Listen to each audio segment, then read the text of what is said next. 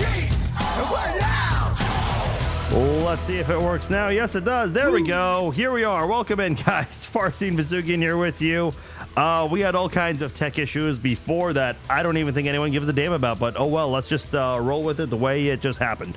Farzin Vasheghani here with you for another episode of the Chief Zone of Special Edition. Bringing on two of my friends here, Zach Stegenga and from KCMO 710, Mark Van Sickle. Gentlemen, welcome in. How are you? Happy Super Bowl victory week to both of you. Say, did we really think we were going to be here celebrating this? I sure didn't. Yeah, th- th- it, it- it was I- it was a roller coaster. I always believed, I'm not going to lie, even after the loss to the Raiders, I said, you know what? All they have to do is stop turning the ball over. The defense will keep picking it up, and they will go for it and get to the Super Bowl. And they did that. Now, a lot of people, you know, laughed at me for saying that, but at the same time, I always believed, just like Mahomes always believed. Yeah, I respect it, man. I, I- I think you know so many ups and downs, and I was kind of talking to Zach about this um, before we uh, started the the comparison Colin Cowherd uh, made, and I've I've uh, already like shared this uh, before, but I'll share it again. Uh, in a moment here because I think it is. I learned a lot about this season with this football team, and we need to get into that for sure. Before we move forward, I want to let you guys know this podcast is brought to you by SeatGeek. Go to SeatGeek.com. Get your tickets from there. If you see a green dot next to the ticket prices, that is a good sign. That's a good price you're paying for.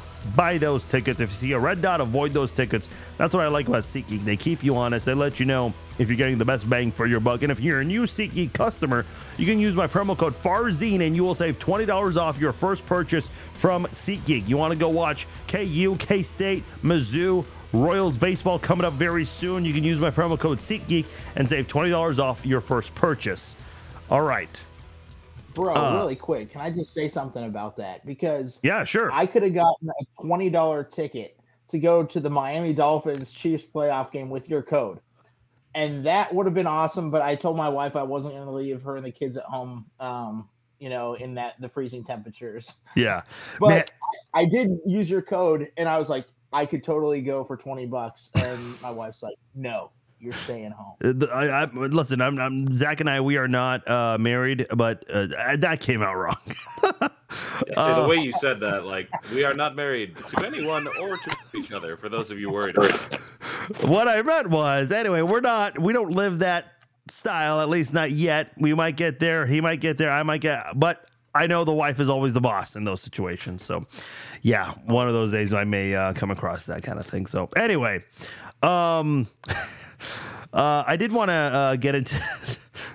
Let's just move on. Um, Chiefs win. Goat conversation, dynasty conversation. They're in full force now.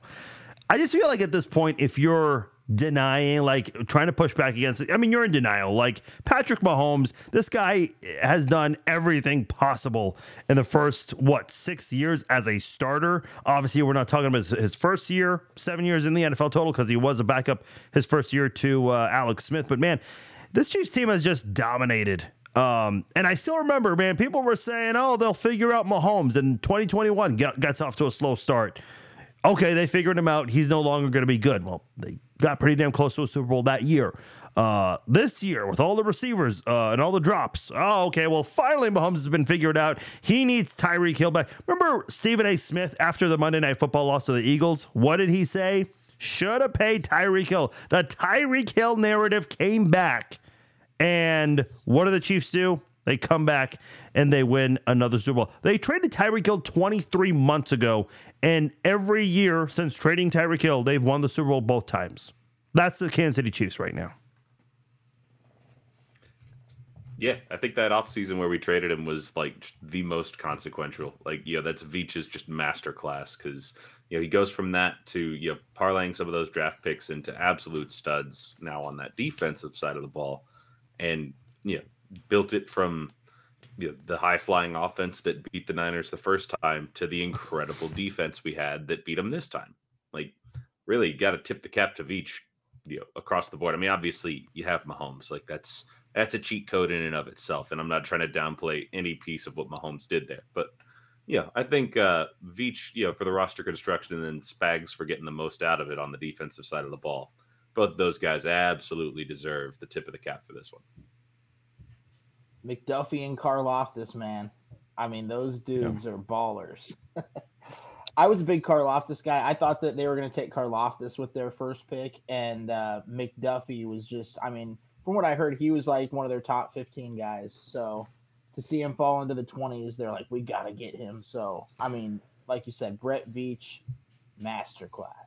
Yeah, and uh, and here's Rich's comment about uh, Veach uh, drafting so well. I just want to address this for a moment here because I don't know why, but so many people love to bring up Brett Veach and how he cannot draft a wide receiver. Uh, whenever things are not working for the Chiefs, a lot of people just want to go to Brett Veach, attack him, and bring up his inability to draft a good receiver. Okay, look. Early on in Brett Veach's time as a GM, he had to get the Chiefs out of a, a hellhole with the salary cap. That was like priority number one. John Dorsey, phenomenal evaluator of talent. That should not never be taken away from him. But the way he handled contracts was just horrible.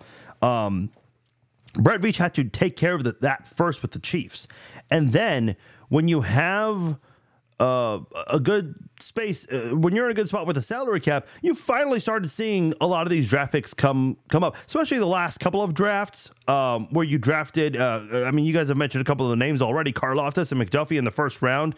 Uh, Robert mentioned uh, Leo Chenal in that same draft. Sky Moore, who made an impact last year, um, a little bit in the uh, Super Bowl. Uh, Isaiah Pacheco obviously has been monster. Jaylen Watson, uh, Josh Williams. Um, I know this guy hasn't really done much, but even a guy like Nazeeh Johnson, who supposedly was in line to start uh, early on in the season, but got hurt early in training camp. Like these are just so many guys uh, on the on the team um, a lot of Brett Veach draft picks here. Nick Bolton, who scored in last year's Super Bowl. Um, Creed Humphrey, Trey Smith. A, a, lot of these, these guys are non first round draft picks either. Uh, people want to focus on the wide receiver. Okay, fine. Maybe Brett Veach just hasn't done well with the wide receiver department, but he's done pretty damn well. Right.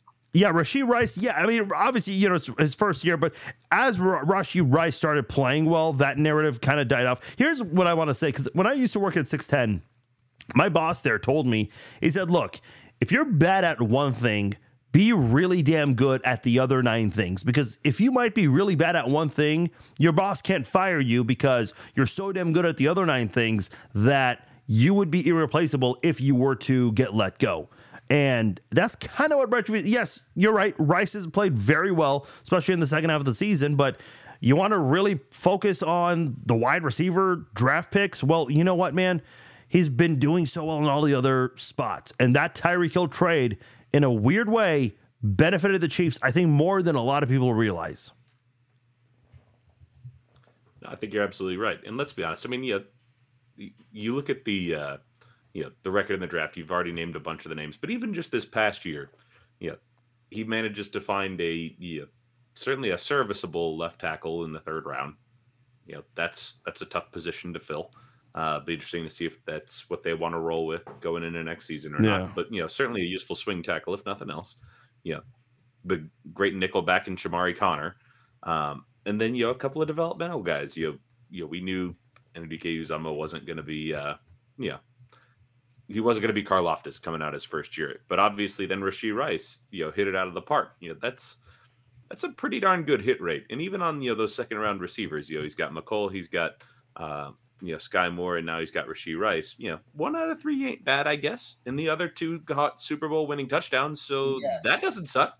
Yeah, that's exactly what I was going to say. Even though Hardman had a really good rookie year, and then he kind of plateaued. Uh, Sky Moore, we really haven't seen the best of him, but they both had touchdowns that literally put them in the lead.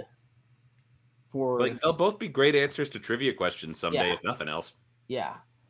So final touchdowns of both of the last two Super Bowls go to their second round wide receivers that Veach got. That's a really good point. I didn't realize that when you put it that way. I, I must have not realized that. Yeah, no, the, I mean the, the Chiefs like and again, people talk about oh the the refs and whatnot. Man, the Chiefs last year in the second half weren't all of the touchdown scores newcomers? Because it was in the second half, it was Isaiah Pacheco, it was Sky Moore, and Kadarius Toney. Toney. Toney obviously was not a rookie, um, but was uh, a newcomer because he came during the season that year.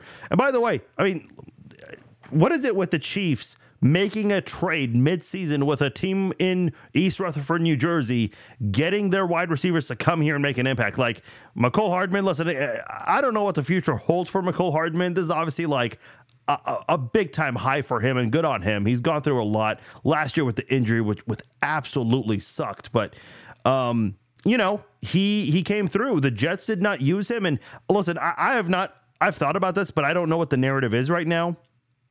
I'd love to know, like, what are New York Jets fans thinking? I don't think they're missing out on a big time player, but that was their player to start the season who caught the touchdown to end the Super Bowl, essentially.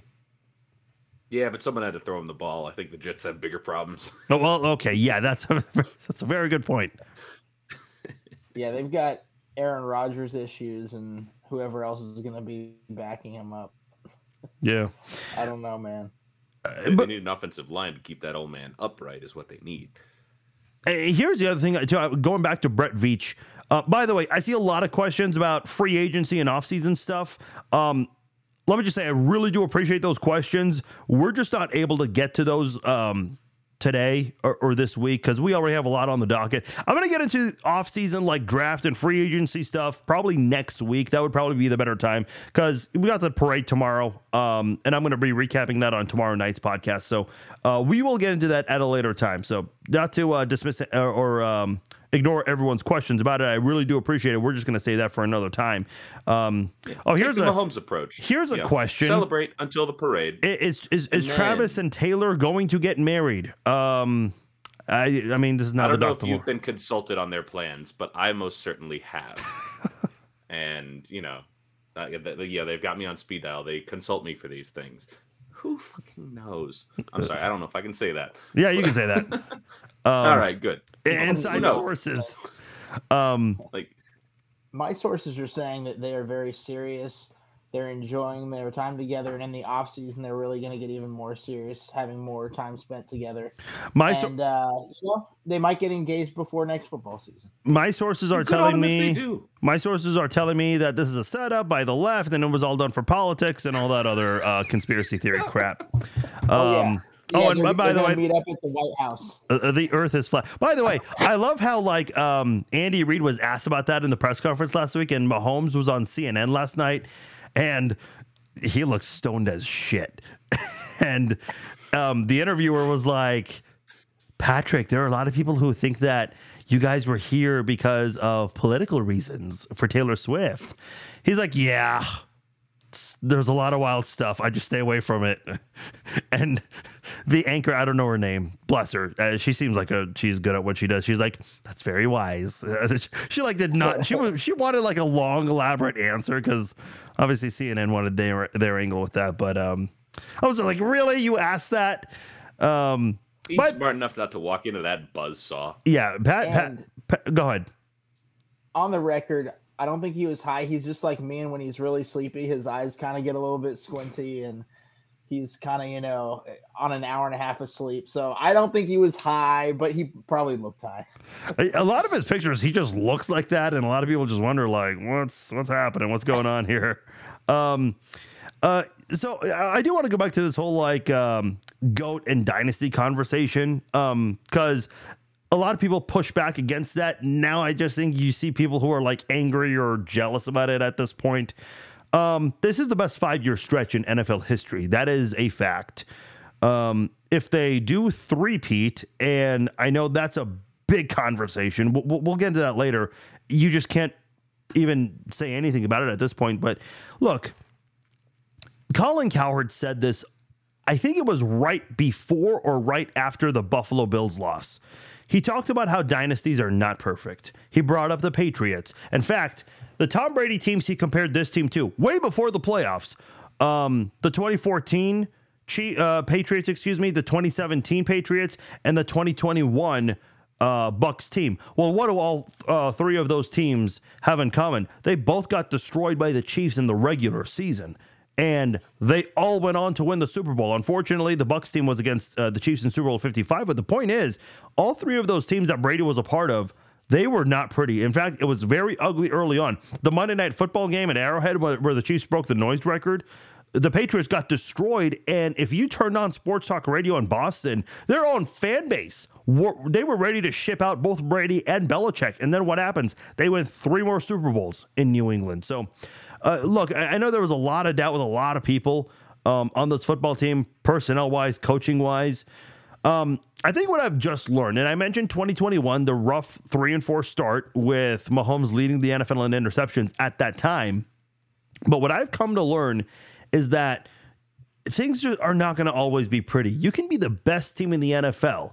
Um, you can, you know, be the team that you know holds that Lombardi Trophy to end the season, but leading up to that, there can be a lot of rough patches. We've seen that time and time again with this football team. Even 2019, Zach, you and I did the podcast. That Titans game, I had a lot to say about Andy Reid after that one. And, you know, Yeah. I, I think at this point, I'm just learning even if the Chiefs have another similar season next year, let's just slow down. Let's wait for them to flip the switch because you know they're not going to roll over and quit easily. That's not this team's DNA. Well, I think that's the thing that this season really proves too is that they do have that switch that they can flip. Because I think we, you know, I think it lingered in the back of everyone's mind, even as you know they were ruining Christmas with the way they played, you know, against the Raiders. I think you know there was always the understanding of like, I mean, we still have all these pieces. If they put it all together, we could still have something here. But I think just the longer the season went on, I think we were expecting more and more evidence to you know show itself in the regular season, and it just didn't for one reason or another. And now we know like I think I think it will genuinely be different the next time that we have a little lull like we had this year because we do have the evidence of this postseason run to say like, yep, these guys do absolutely have the ability to flip the switch and playoff pat is absolutely a thing. Yeah, as long as they're winning the AFC West and getting in the dance, they're going to have a chance to go to the Super Bowl and win it. As long as Patrick Mahomes is there, as long as Andy Reid's the head coach. I mean, like you said, their worst finish is AFC Championship game overtime loss. In all six years that Mahomes has been the starter, that's It's the that's- most insane stat. Yeah. that's a dynasty. That's a dynasty, and they've won three Super Bowls, been to four. I mean, this is as dynastic as you can get. Yeah, I mean, every year you've been with Mahomes, your worst year is an AFC championship appearance. Statistically speaking, I guess offensively, this is your worst year.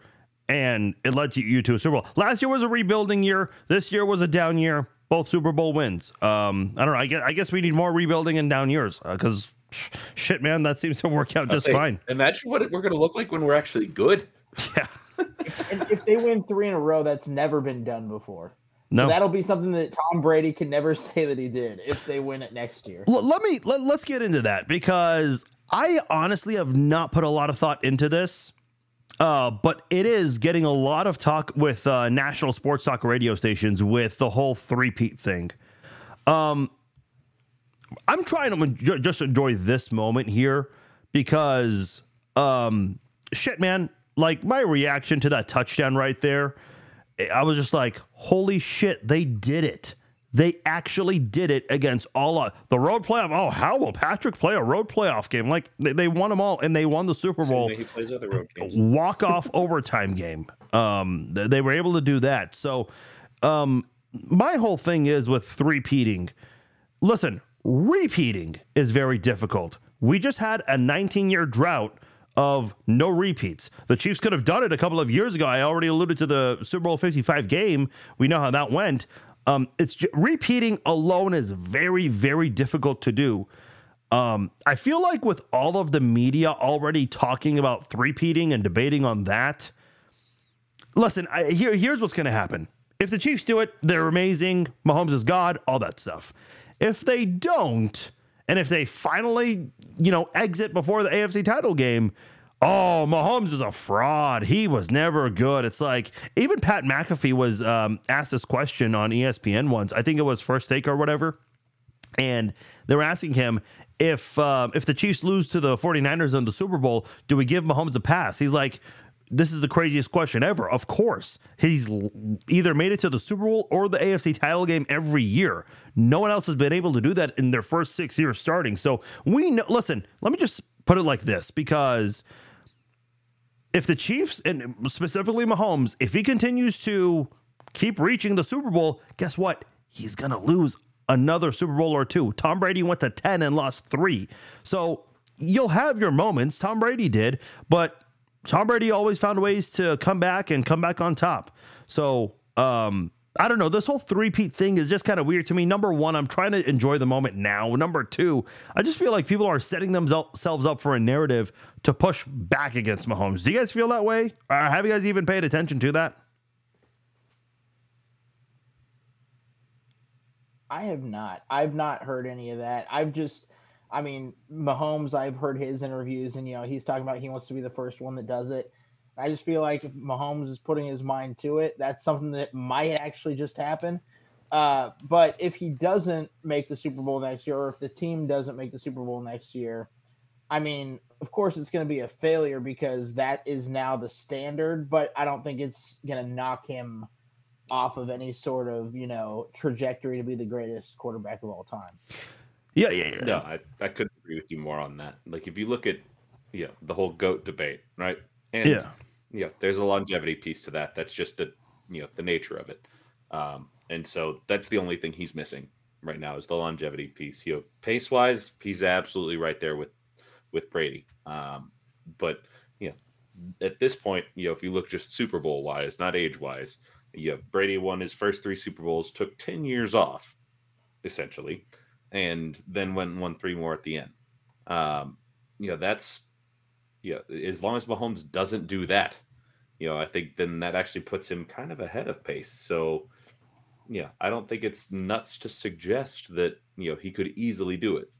It's just a question of is he going to be Michael Jordan and you know be the absolute you know greatest of all time, you know, when it comes to rings as well, or is he going to be Steph Curry as well, which yeah, completely changed the way the game is played, won plenty of titles, but not quite that, you know? Yeah, it's just interesting to me because th- th- th- this whole deal, like, look look at again. I know people want to keep making the GOAT comparison to Tom Brady here, and obviously Tom Brady's phenomenal seven Super Bowls uh, and three more appearances, but Tom Brady did go ten years between Super Bowl wins at one point, um, and you know, again, like during that stretch, you know, the topic came up during the tail end of that 10 year uh, drought. People wanted him and Belichick gone. Uh, listen, he lost to Eli Manning twice into a backup in the Super Bowl. Okay. Um, it's it's never going to be perfect, but yeah, you just can't, you know, you can't deny Mahomes' trajectory, Zach. You kind of were alluding to that.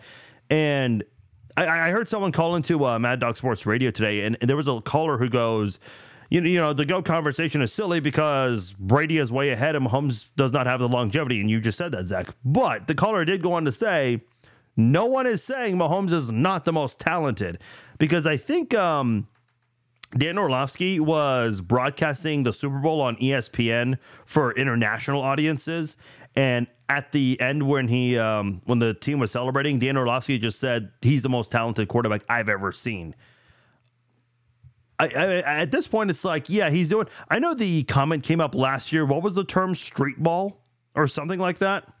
Like Mahomes plays street ball. football, yeah. I I know a lot of people took that the wrong way. I don't think that was meant to be in a negative way. I think the purpose of that comment was he's just doing things differently. He has a style that's very unique that we've never seen before in NFL history. He's kind of revolutionized that position a little bit and he's again like teams cannot figure it out. I remember 2018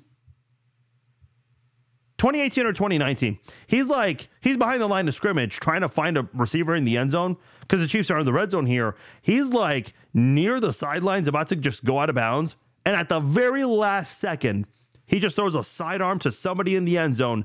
And all the Chargers players are like doing their arms like this, like, what were we supposed to do? So, I think uh, that was a Chris Conley touchdown. yeah, I think you're right. I think people are still like trying to accept the fact that this guy is doing so much in a short amount of time and is doing things that no one's ever seen before. Yeah, he's genuinely changed the way the quarterback position's played. I mean, I, I would put it this way. So we've got, you know, a draft coming up. You know, you've got two quarterbacks sitting at the top of it. You've got Drake Maye from North Carolina, you know, six foot four, you know, traditional drop back passer, you know, can move a little bit, but you know, mobile's not necessarily the biggest part of his game. He's considered a Justin Herbert light, right? And then you've got Caleb Williams from USC, who is, you know, kind of a mini Mahomes. And, you know, few years, you know, before Mahomes c- comes on the scene, a quarterback like Caleb Williams, you know, he's probably a late first round pick at best whereas now he's number one overall. Drake Maye has always been there. You know, like that quarterback archetype has always been there and probably isn't going anywhere anytime soon. But, you know, Mahomes has broken that mold. You know, like you look at all of the, uh, you know, freezing cold takes that have popped back up, you know, in the aftermath of winning this Super Bowl. You know, it's all of Mahomes draft evaluations, stuff like that. Like, oh, he doesn't have the footwork. He doesn't play the position, you know, this sort of way. He's you know, too improvisational. It's like now that's what everybody wants. So yeah, he's he's just different, and I think that you know there's, I, I don't think there's any doubt that he he firmly belongs in that goat conversation, and you know personally, I just hope that it's only a matter of time before he gets there. Because um, the other thing that's kind of you know bears mentioning here is that uh, you know we, we don't have any Spygates uh, you know to reference in terms of Super Bowl wins either. So I'm not you know yeah, not trying to put that on Brady. Like I don't think that was him so much as it was his coach, but nonetheless, that'll be you know one of the arguments that gets made down the line whenever the numbers are way closer together. Mark, did you want to add to that? No, I thought that was great. I, I pretty much agreed with everything you just said. uh, I do want to touch on the Hall of Fame here because, um, I mean, Hall of Fame resumes, I think, are just uh, going through the roof here. We know, even with a loss, Reid, Kelce, Mahomes, they're locks. First um, yeah, I was just going to say, for sure, first ballot. Listen, Terrell, this was a huge deal when Terrell Owens didn't get in as a first ballot. I don't get too carried away with that um, I do think sometimes like there are head scratchers like this year with Andre Johnson over Torry Holt. That's a little weird. Um, but you know, at the end of the day, if you get in, you get in. There are very few people who can get into the Hall of Fame. Uh, but those three, even with a loss, were already locks for the Hall of Fame.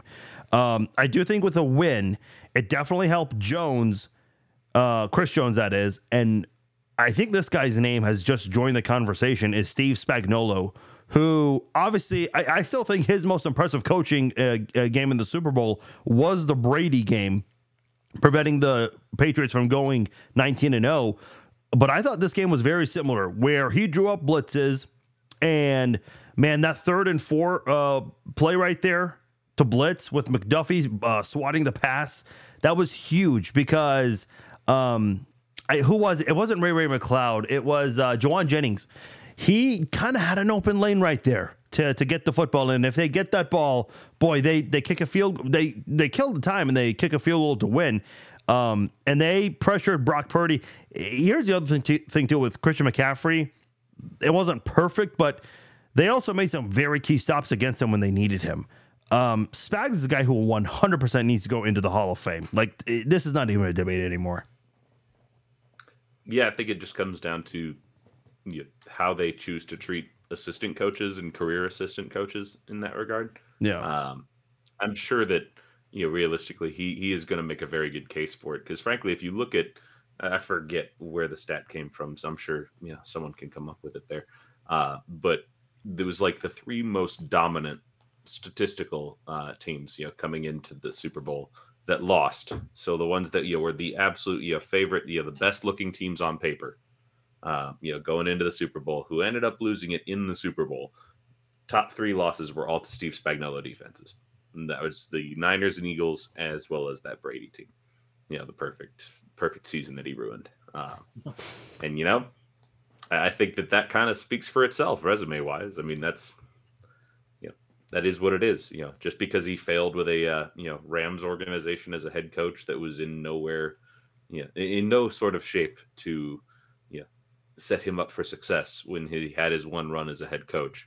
I mean, yeah, I don't think you could totally fault a guy for that. I, yeah. I'm sure they will make an make an exception for assistant coaches moving forward because I'm sure there are plenty of other career assistants who are equally deserving that will now get their shine Oh, uh, because of this conversation. A hundred percent. Dick Vermeil said in his Hall of Fame speech, he was actually bringing up Al Saunders, and right after he Yeah. mentioned his name, he goes, "You know what? Assistant coaches, they're going to get in the Hall of Fame someday." And I really hope that the Hall of Fame starts considering that. They have to. I- It's kind of criminal that it's that it's not even happening. Al even Saunders happening. belongs in that conversation. Frankly, Gunther Cunningham might too. Yeah.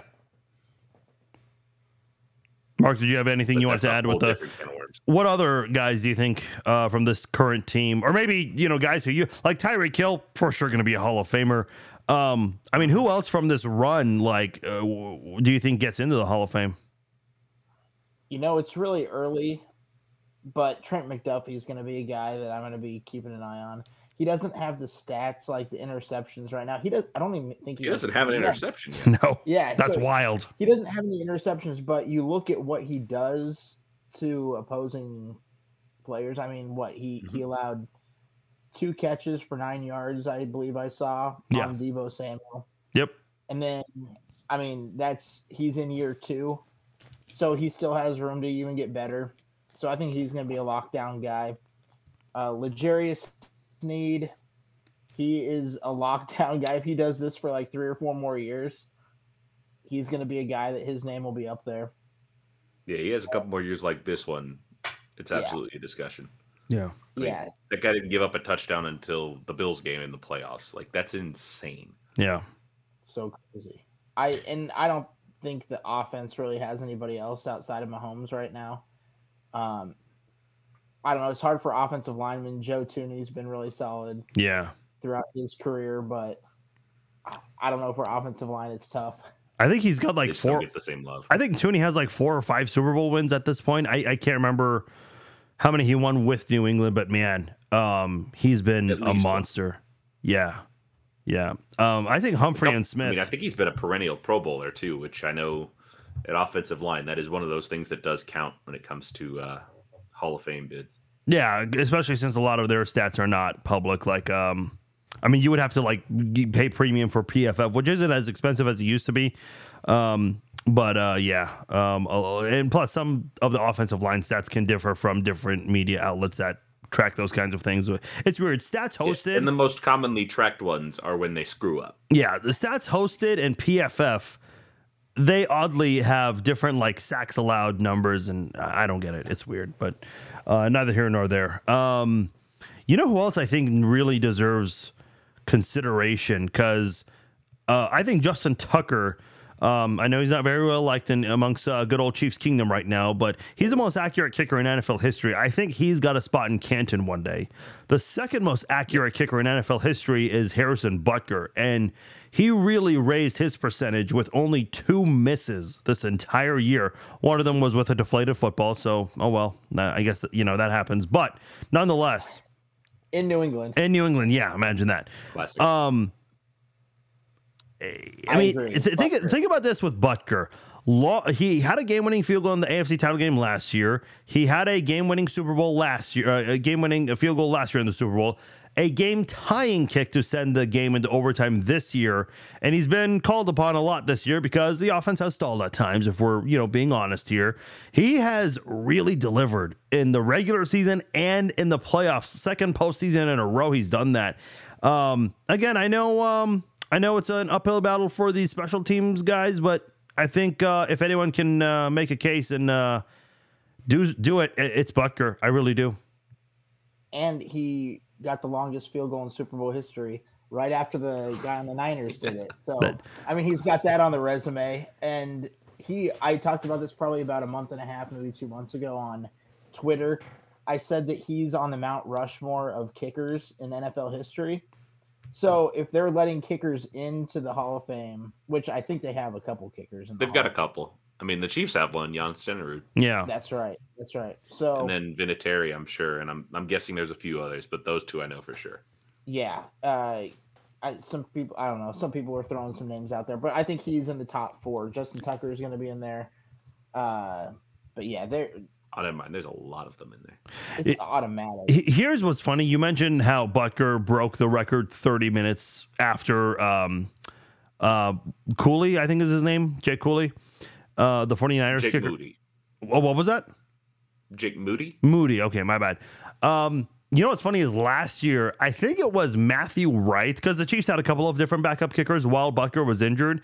Matthew Wright had the record for longest field goal in Chiefs history. And then a week later, Butker broke that record when he came back. Um, it's like he, he just has this weird thing where he can like take a record from someone right away. I, I don't know. He he's got a knack for that. So that is pretty cool. Funny thing, funny thing, Fars, you say that because my daughter, she's a big fan of Butker. She's a soccer player. She likes watching Butker make field goals. Yeah. And when Moody made that long kick, she goes, "That was an NFL record." And I said, "Just wait, Butker's gonna break it." And then he did it like not That's very long later. And I I could say that I called that one in my living room, but I mean, yeah, the the way that he could just step up and kick it from anywhere, especially in a dome like that, he could have probably made a 65 yarder. Yeah. Um, by I the way, they were talking about he made a 70 uh, in warmups. Yeah, he did. Yeah, they were mentioning that, and I think he even hit the crossbar in like one of them, but was able to get it the second time. Uh, that's crazy. But I, I- do want to discuss this overtime thing because this has gotten some attention here because apparently the 49ers players were not aware of the rules, which is a big coaching concern.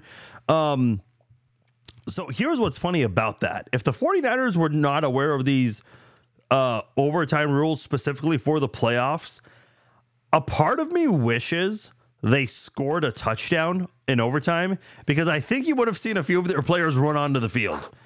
Here's here's what here's another thing I wish would, that would have happened. I wish okay, so people were freaking out on the internet. They thought if time ran out that the game was over. And I'll be honest, I was one of those people. But then again, like I don't fucking play in the NFL. I'm not a coach. Why would I need to know these things? Um, if the clock Especially hits they just changed the rule after the 13 seconds game. uh, very funny. Yeah, you, uh, imagine that. Uh, because of us, of all teams. Um, I wanted to see the t- uh, the clock run to zero because I kind of have a feeling there's at least one 49ers player who would have like ran onto the field celebrating. Could you imagine that? Like if the clock actually hit zero for the first overtime period and like, I don't know, So like uh Brock Purdy just like ran onto the field like yes we did it zero seconds we won and then you go back and then two minutes later Mecole Hardman scores that touchdown I real that, that would have been like 2.0 of the Super Bowl 54 where they all celebrated in the end zone I would have been like this would have been like 10 times funnier but no we never we never got that but seriously like as a coach I'm sure Shanahan knew all the rules Drue Tranquill keeps talking about how they went over everything. How, how do you not tell your players the rules of overtime? I, I, again, like I, I don't know, I don't get it. Again, I'm just a I'm just a dunce over here in a Chiefs hat, but I knew that if the Niners scored a touchdown, the Chiefs would get a chance to score a touchdown. Yes, I think a lot of people knew and that. likely and likely go for two, you know, if they needed to, and not give the Niners the ball back. That's kind of what I thought after the coin toss, and I was wondering why the Niners didn't kick off. I was Yeah. wondering why they received it. So, but like you said about the end of overtime, I was one of those guys. I thought that if the Niners were ahead at the end of the first one, I thought that that was it. I didn't. I didn't realize that it could go into a second quarter of overtime because the Chiefs still had their possession. I didn't realize Yeah. that they got the entire possession. yeah, a lot of that people did not know that. I did not know that. yeah, that I part's was- super weird. Like I was yelling at the TV, call a timeout. Me call a too. timeout." I almost lost my voice yelling at the TV. But I mean, I'm glad they, they knew what they were doing. Like you said, Drue Tranquill said they had PowerPoints every week, lead, like in the playoffs, they had a PowerPoint on what to do in overtime. So Mahomes knew, you know what, if the time runs out, we're going to be second down on the other end of the field, or however it was going to go.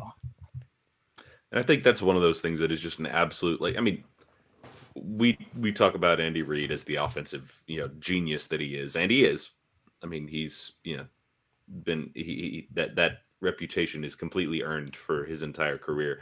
But one of the things that he was, you know, when especially when he first came to Kansas City, one of the things that he was run out of Philly for was the inability to manage the clock and you know the game management side of things, if you will.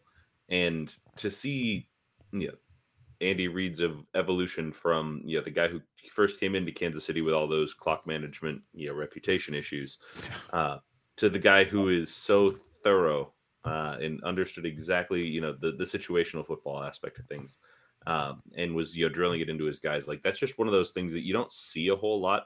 You know that's that's not something that gets talked about. It's such a little minute detail that that that doesn't make Sports Center. That's not a not a huge deal. I mean, it makes Sports Center, I guess, if you don't, because here's looking at you, Shanahan.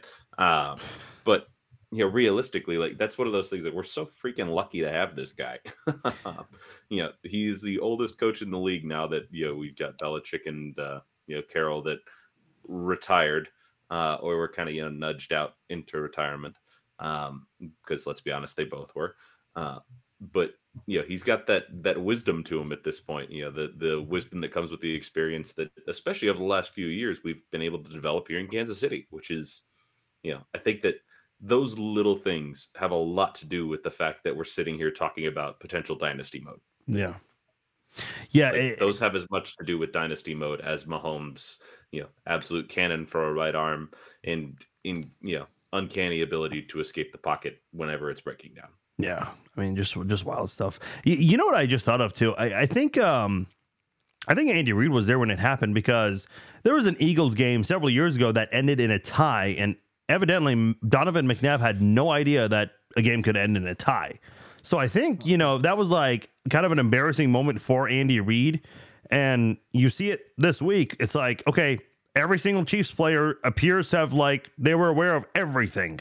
So um, yeah, it, it's just it's just I, I'm still kind of like befuddled over the fact that an, a professional team in the Super Bowl, the best, the second best team in the NFL, I guess, um, had no idea about the overtime rules. That's um, it's kind of mind boggling to me because I, I put it on the screen already. I think Bob mentioned like there are a lot of fans that kind of know the rules. Um, and listen, there are some really weird rules in the NFL that I, I'm sure a lot of players don't know, like like the drop kick field goal. Um, listen, there's there, there are a lot of things that uh, I'm sure a lot of players don't know, but that right there, the overtime rule, I feel like is one you have to just know. You just have to. Yeah, I mean, in their defense, it has changed a couple of times just in you know the span of their careers. You know, assuming yeah they aren't rookies this year. Um, yeah, I, I do sort of empathize with where they're at, but at the same time, yeah, you're absolutely right. Like they're professionals getting paid to do this, so like you might want to know that. And really, I think that's just as much on the coaches as it is anything else. Um, I got a question for you guys. Uh, do you guys feel like Tony Romo ruined the moment at the end? ruined? I think that might be a bit much. Would it have been nice if he had like sat back and let the moment do its thing? Yeah yeah. There's something to be said for as an announcer knowing when to shut up. But ruined? I mean no. We we won we, we just repeated in the super bowl there wasn't nothing ruined in that moment because here's my thing. I think um I listen, I know all the complaints about Tony Romo and whatnot, and we can probably do an entire podcast on Tony Romo. Um I think you know, in general, um, I still remember like the very first time he started broadcasting, he was like kind of flexing on Jim Nantz and the audience. He's like, Jim, they're gonna throw a fade on the right here. They're gonna run to the left. I bet you ten bucks they're gonna go straight up the middle here. And it's like whatever he was predicting happened. I'm like, this guy probably needs to be a defensive coordinator somewhere. Like if you can see all of that happening. You probably need to be a defensive coordinator somewhere. I still remember when the Chiefs lost to the Patriots in the AFC Championship game there was a huge deal made about how uh, Romo could just see everything coming. And I think in that press conference leading up to the Super Bowl, um, the CBS crew did a um, press conference and Romo was asked, he's like, How did you know all of this? And Bob Sutton didn't, which. Anyway, um, former offensive coordinator for the Chiefs and also former Jayhawks head coach, glory years, uh, Charlie Weis. Uh, he does a show on Sirius XM NFL Radio. I don't know if you guys heard this, and I'm not allowed to play the audio because I don't have the rights to it, but I'll read you the quote. He lashed out at Tony Romo. I've actually I've never seen another analyst like a Charlie Weis go off on another analyst before. Because usually these guys try to be there for one another. Um, anyway, here's a quote. Jim Nantz had already said jackpot, and that should have been the end of the conversation. I listened to Tony Romo ruin the moment. Just shut up and let us savor the moment. Just be quiet. And then, you know, they kind of get away from the topic. And then five minutes later, Charlie Weis brings it back up and he says, I try to watch the game and not let the announcers ruin the game for me. There are announcers I really enjoy listening to, but then there's announcers who, if I have to listen to them, I would rather go to the bathroom and throw up. Um, listen, Charlie Weis is kind of weird. Like, he, I remember his co-host was bringing bringing up the Manning cast and wanted to talk about that. And Charlie was like, "No, yeah, I'm bored when I watch it." I'm like, Jesus Christ, okay. Um, listen, let me just say this about Tony Romo. I actually like him as as a broadcaster. Is he annoying sometimes? Yes. Um, but I think he's got a very good he's got a great knowledge for the game. He really, really does. And by the way, I need to push back on another narrative because I know I, I'm I know I'm going in a rabbit hole here. The idea that someone sucked, like Dan Orlovsky or Ryan Leaf, can't. Why should we ever take their comments seriously? Seriously is like the dumbest. It's the dumbest thing ever. Um, I remember Tim Grunhard lash out at Patrick Mahomes after the Christmas game against the Raiders, and people were cu- pushing back against him. They're like, "Dude, you've never won a Super Bowl." So what? He's Tim Grunhard. He knows the sport. And even if you're Ryan Leaf, whose career never panned out the way you, you would have liked for it to pan out, that doesn't mean you don't have a good knowledge of the sport. One of the better broadcasters, in my opinion, when it comes to talk radio for among former players is Brady Quinn. He's been doing it for years, and I think he's done a great job of it. Um, but anyway, I know I'm getting off topic here.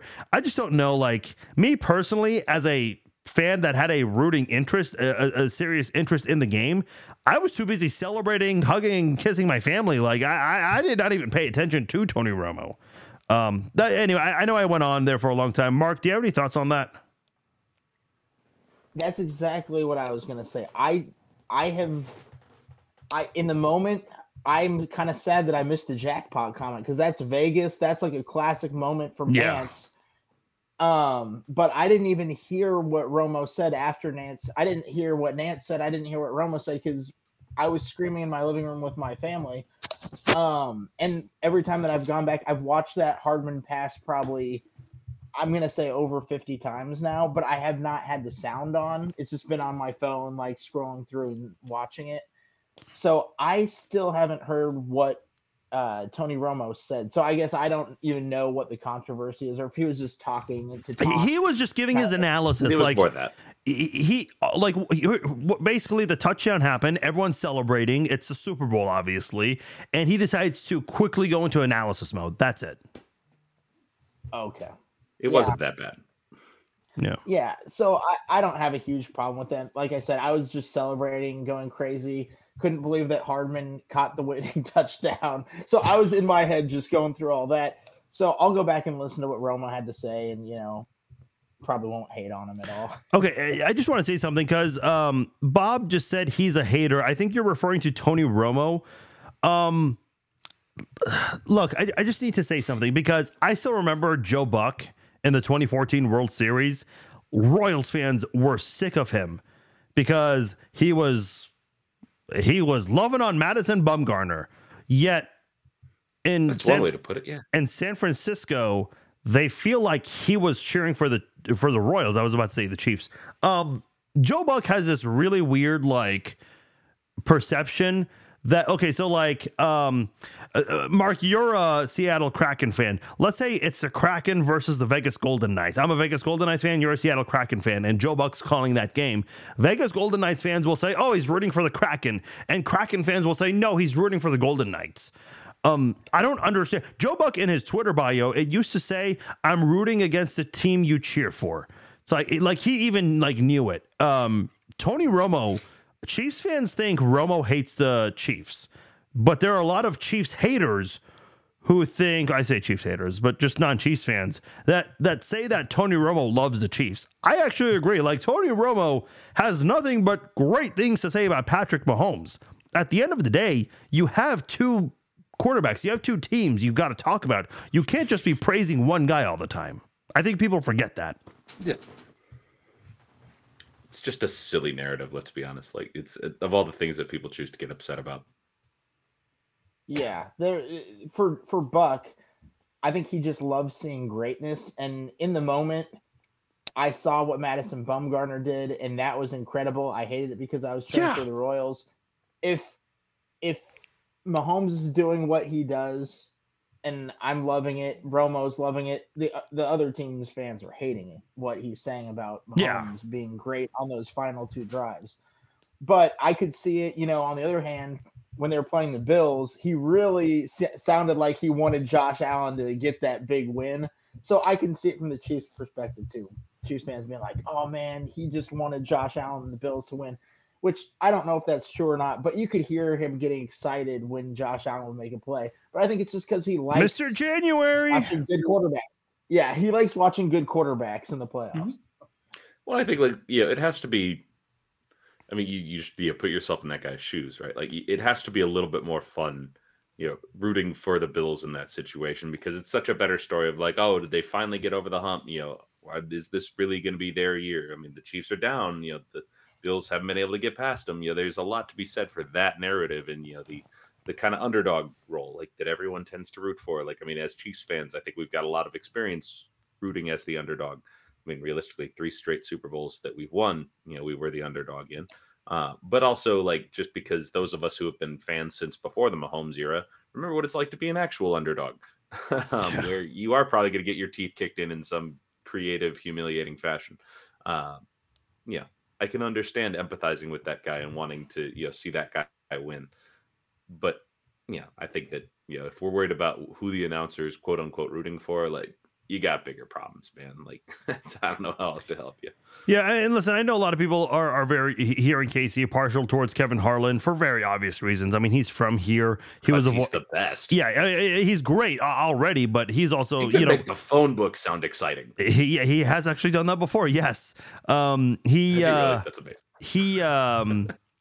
He I'm was- calling both games. He was yes, he was the voice of uh, so both the Chiefs and the Jayhawks. So uh, I know people, and plus his um his uh, color analyst is Trent Green. So you got two former Chiefs, um, and you know you just don't get a lot of Kevin Harlan games because the Chiefs are a top tier team. Uh, this year they took a step back, so they had some of the B team, C tier announcers, but um yeah, neither here nor there. Um, do you guys have like a favorite broadcaster? I've always liked Gus Johnson, especially like college basketball when games are close. I mean, Gus Johnson's always fun to listen to. Oh, college basketball wise, Jay Bilas is in a class of his own. I mean, I Oh, know yeah. he's the color guy, but God, I love Jay Bilas. Yeah, Even if he's a Duke guy. I I mean, you guys took my college basketball ones for sure. Uh, the the knowledge that Jay Bilas has, the excitement that Gus Johnson has, even for football. Gus Johnson when he called the Red River rivalry with Oklahoma and Texas, and Dicker, the kicker, for the win. Like the way that he emphasized it so perfectly. Gus Johnson's amazing. Uh, and then yeah, Kevin Harlan. I mean, I I listen a Mhm. lot on Monday nights. I'm driving around, so sometimes I'll hear what's going on on my drive home before I get home uh, for Monday Night Football. And yeah, he's just going crazy about one thing or the other. Like one time there was a streaker, and you know he goes crazy.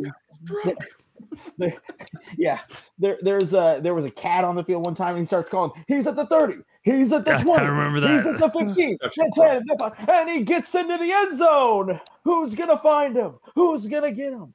So like he just goes crazy. Like I love that.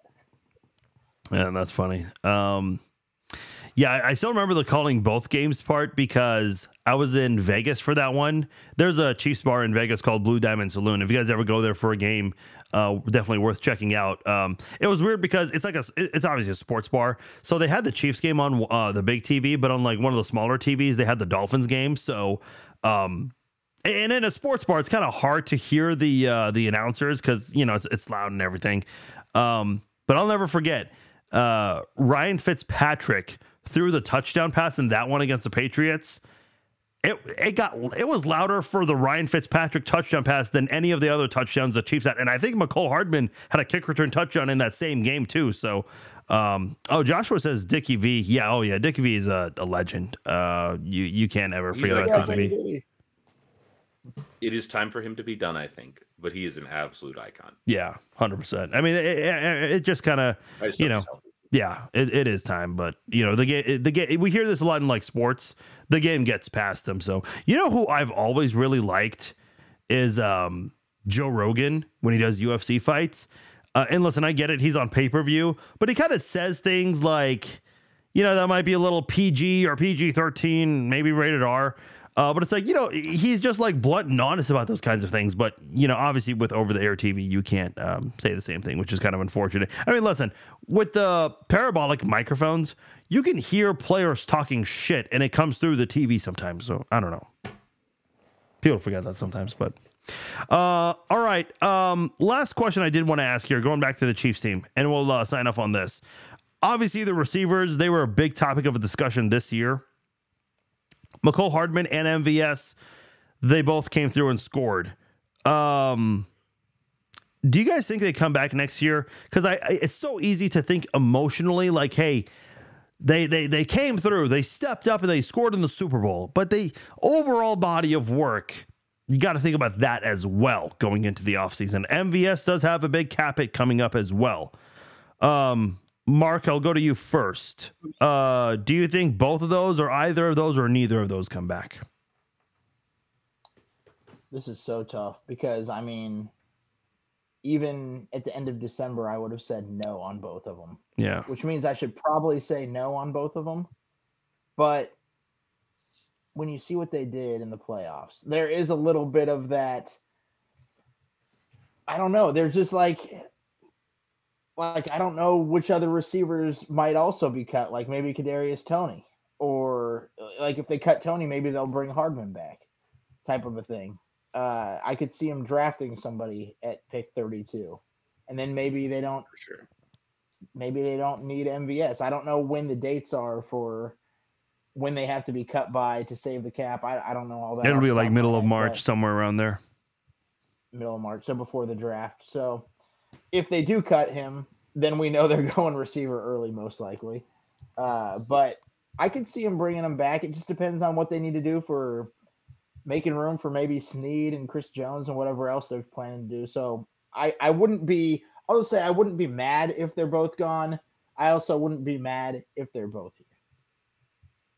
Zach, how do you feel? Yeah, just a, so I think that with Mecole, I think that it's just a question of price.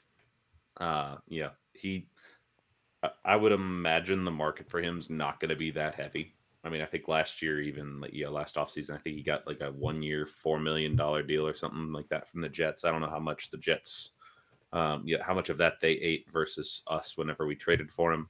Um, but I, I, that's a long way of saying I don't think his cap hit's going to be that bad. With MVS, I mean, here's the hard part. You know, we save 12 million against the cap. I was just fiddling with the numbers on you know the other screen here. Um, we saved 12 million against the cap if we do cut him. And as much as he was a stud down the stretch, dude's 30. Um, this is a loaded receiver class. And if you put some of that 12 million towards retaining a Chris Jones or a L'Jarius Sneed, I think that's probably a better use of the money. Yeah. Um, like I, again, and I absolutely have nothing but respect for the way that MVS. Yeah, as I was very much one of those people who was, you know, throw the bum out. You know, especially after that Eagles game, right? Like I, I was firmly in camp, get rid of MVS, really light just about everything in the receiver room, not named Rashee Rice on fire and let it go. Like I, I was 100% there. And the fact that, you know, he played the way he did in the playoffs, like I, I have nothing but respect for the, uh, you know, the work he did there. But it, it, it comes down to the economics of it when it's all said and done. And that that's a pretty big issue. Uh, especially as we have Mahomes, who I'm sure they'll do some, you know, restructuring and fiddling with his contract too. Yeah. But as of right now on paper, he's almost a 60 million cap hit. It's like 58 something. Listen, I, have said this so many times. I don't care if you've won three Super Bowls or if you haven't won a Super Bowl. Um, there, the quarterbacks are way overpaid right now. Um, and, and look, Mahomes is not the only one who needs to consider restructuring if you know for the betterment of the team. Um, Jawaan Taylor um, just did not live up to expectations this year. Uh, I don't think. Um, and I know people are mad he didn't get called for a holding penalty in this Super Bowl, but go cry me a river. Um, but he, he does enough I, I, he, built up a big enough body of work during the year. Thank you. He didn't need another one in the Super Bowl. Yeah. Uh, um, yeah, I think you got to consider restructuring him. And then, yeah, I do agree agree with uh, MVS. If you if you do uh, let him uh, go, it probably helps your team a lot, especially if you want to keep this defense together. Chris Jones, keeping Chris Jones is going to be insane. And by the way, look who's eligible for new deals right now: Creed Humphrey, Trey Smith, Nick Bolton. Um, I mean, I don't know how those guys are gonna go go forward with this. Um, they probably they probably want new deals. I, I think I think the only way you can make it work, and again, I haven't done the numbers on this. Zach, you're better about this than I am. If you do sign Chris Jones to like a three year deal, you might need to make it more front loaded, uh, contract wise, and then after that first year, okay, you can afford to extend um, all those other guys I mentioned, um, and also re-sign L'Jarius Sneed at the same time. Uh, listen, this is going to be Brett Veach's toughest offseason, 100%. And um, these are good problems to have. When you're a championship team, when you've been drafting so well, these are the issues you're going to have. And that's uh, the position the Chiefs find themselves in this offseason. Yeah. I mean, th- there's some other ways that they can tinker with this to make it a little bit more palatable, I guess. Like Joe Thuney's contract could get a little adjustment here. yeah, and there. you're right. Um, yeah, I, I obviously Mahomes is they'll you know the the way that they have deliberately built it is to make sure that Mahomes's contract doesn't turn out the way that say Aaron Rodgers had it in Green Bay. Um, yeah, they, they'll be smart about it. I have no doubt. Um, but I do think that you know you.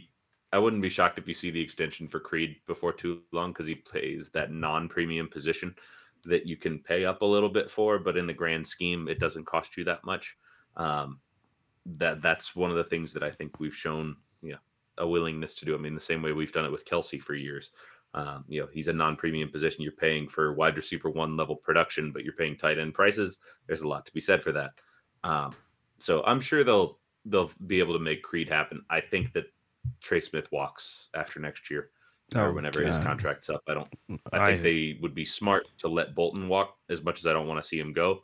Um, if it comes down to him or Drue Tranquill, you know, you pay Drue Tranquill, you know, the three million dollars a year as opposed to Nick Bolton the seven. Um, I'm just throwing numbers out there. I don't know what Nick Bolton would be asking for. He's a little younger, but yeah, these are the business decisions that unfortunately have to be made. You know, people always talked about Belichick cutting guys, you know, maybe a little early. Um, you know, maybe trading them away a little before they were really done. Uh, but that's how they were able to build that dynasty. And you know, Veach is going to do the same thing. You can take that to the bank. Mark, what do you think? I, I mean, after talking through with you guys, I do think that uh, MVS is likely cut. I mean, that He's also 30. Like Yeah. that's a thing that Veach doesn't pay dudes over 30. If Chris Yeah. Jones gets paid, that's a departure from Veach's established norm. Yeah, yeah. So that that seems like the obvious cut there. Uh, from what I remember, I think it was right after uh, they beat the Dolphins. The Chiefs beat the Dolphins. There was a tweet or something from Willie Gay saying this was my last game at Arrowhead, or really kind of threw Yeah. everybody off. It was like we kind of forgot about Willie Gay being in his last year. Yeah. Um, so I, I mean, yeah, it makes sense because you've got younger linebackers. You got Leo Chenal. You've got uh, Nick Bolton, who's going to need to be paid at some point. Tranquill played really good and seems to like it here, and he's cheap. So I mean, yeah, that's that's there's just some some things that are going to have to happen, and you want to keep that defense together because of how good they did this year. So MVS seems to be the logical choice for the cut. Yeah, I, I, I think like the number one thing is seeing what you can do restructure wise because the whole Chris Jones contract negotiations that prevented them from making a move with DeAndre Hopkins. But if they can maybe be better about the process with some of these uh, deals this offseason, um, hopefully they can get a lot of work done before free agency starts. You know what? Here's what needs to happen. Patrick Mahomes needs to like guarantee everyone a spot on a Coors Light commercial and a State Farm commercial. There. A lot of those guys are making a lot of money now. They can take a little less, but I doubt that happens. Um, uh, pipe dreams. Travis, Pipe dreams. Yeah, the, I think that there's a certain level of that. Um, yeah, I think that that's also just a testament to uh, you know the way that Veach has built the roster. Uh, you know, he's got a lot of guys that you know, he he's drafted really well, and he's been able to find stud young players. Um, that you know we we have one of the best problems in the game at this point, which is hey we've got all this young talent. How are we going to pay them all?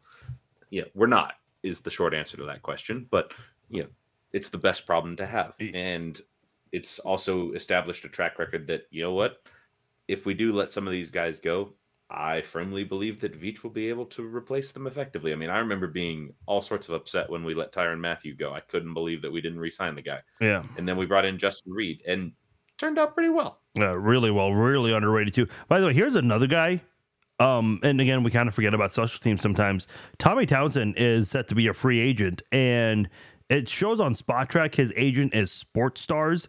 But I think right before training camp or very early in training camp, he actually changed to Drew Rosenhaus. And obviously, the Chiefs and Drew Rosenhaus had a difficult time coming to terms on the Tyreek Hill uh, deal. Now, just because it did not work out with one player doesn't mean it can't work out with another player w- with the same uh, representative. But Rosenhaus does tend to get top dollar for his guys. And I don't know if you want to give your punter the high. I like Tommy Townsend; he's awesome, but I just don't know if if you want that. Then again, can you bring in You a punter? don't need to pay a punter top dollar when you have a Patrick Mahomes. I- you just don't. I agree, but if you get another punter who, like, forget about his ability as a punter. I care a little more about his holding abilities because with Butker being as great as he was this year, you can't really let that slip away. That's the only. That's all I'm saying. Um, listen, I don't think holding is Yeah, that's an that difficult. Backup quarterbacks used to do it, um, but the Chiefs have been like very strict about that operation. So that's all I'm saying. Tommy, by the way, That's a Tommy, good point. Tom, Tommy needs a shout out because on that Super Bowl longest kick, 50, what was it, 57 yards, 58 Mhm. yards, he saved the day on that one because it was a high snap. So I do give Tommy Townsend some love on that one. Uh, in the moment, I didn't realize it, but watching the replay, I was like, wow. Tommy kind of saved the day on that one. Well, here's what's weird is that bad punt that hit the leg of like a, a, a 49ers player. Here's what's so weird about bad punts. They kind of, depending on the direction of where the punt's going, they can kind of benefit you because, and I don't know who that 49ers player was, he did nothing wrong. He doesn't know where the football is. And by the time his teammate, the punt returner, is trying to say something, it's too late to realize what's really going on because he's trying to block whoever. Um, it's just uh, bad punts like tend to really work out well sometimes. Uh, you don't see it often, but whenever you do see it, there's like this weird little um, spin of the football, like just depending the the balance, the direction it goes in, it could come back. And obviously, the Chiefs finally got a touchdown out of that, which was which was weird. So I, I, I wanted to mention that and completely forgot about it until now, but yeah, that happened. It's like a quarterback. It's like a quarterback like Tua who underthrows balls and gets a lot of pass interference calls. kind of like that a That's bit. that's a very good point. Um, man. Good analogy too. All right, guys. Uh, I'm gonna wrap things up here. Either one of you going to the parade? Wish I could. Work says otherwise, but Mark. God, I'd like to. Yeah, I gotta be up in the studio. Uh, we've got some of our other radio stations in our building that are gonna be out at the parade, so we're gonna be getting calls from them. So I'll be back making sure that it's all going out over the airwaves, and uh, our TV partners KCTV5. So I think we'll have that in the studio. If there's anything crazy, we can put their sound up from the TV out over the airwaves as well. So we'll have it covered. Um, if you're driving around KC 95.7 FM, 7:10 a.m. depending on where you're at in town, what the signal's like. We'll be we'll be covering it. Okay, good to know. I'll definitely be tuning in. I will I, listen. I'm just not. I do not want to go into the abyss of that. As much as I love downtown and seeing it full, eh, everyone wearing red. I am staying away from that. Uh, just, just not my thing. just not my thing. Uh, but nonetheless, if you are going, have fun, have a great time. It is Valentine's Day, so if uh, you're single, maybe you can meet the love of your life at a Chiefs Super Bowl parade. Hey, what a great story that would be. All right, my name is Farzin Vasheghani. Thank you for downloading and listening to this episode of the Chiefs Zone podcast. Big thanks to Zach and Mark for joining me on this podcast. I'll be back tomorrow night after the parade. We'll do a podcast then. Until then, take care, enjoy, have fun if you're going to the parade. Talk to you later.